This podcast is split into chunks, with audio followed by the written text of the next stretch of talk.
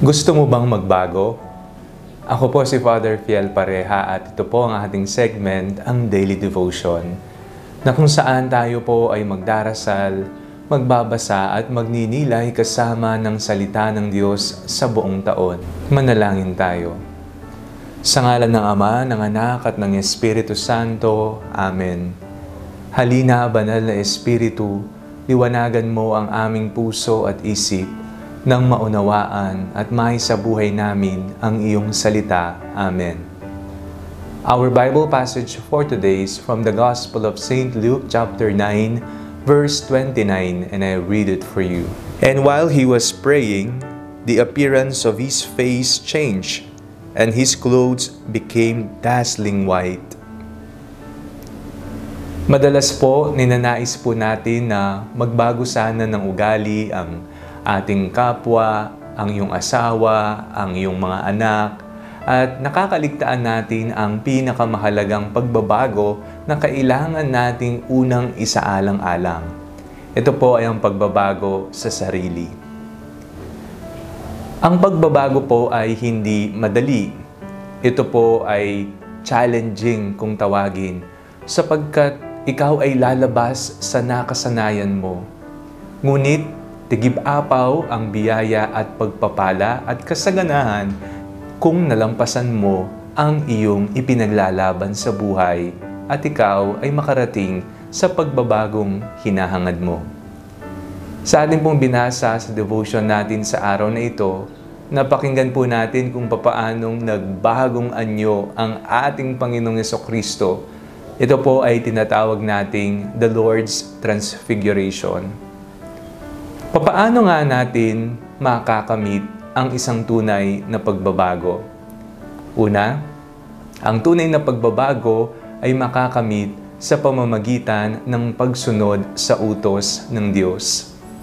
Kung babalikan po natin ang lumang tipan, nung nakikipag-usap si Abraham kay Yahweh, ipinangako ni Yahweh kay Abraham na ang kanyang lipi ay magiging sindami ng bituin.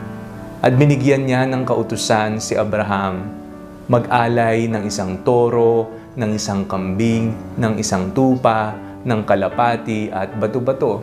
At ito'y ginawa ni Abraham ng buong puso Naging kalugod-lugod ng pag-aalay ni Abraham kay Yahweh, kaya naman nakipagkasundo siya sa kanya. At binago ng Panginoong Yahweh ang buhay ni Abraham. Pangalawa, ang tunay na pagbabago ay makakamit sa pamamagitan ng pakikinig sa salita ng Diyos.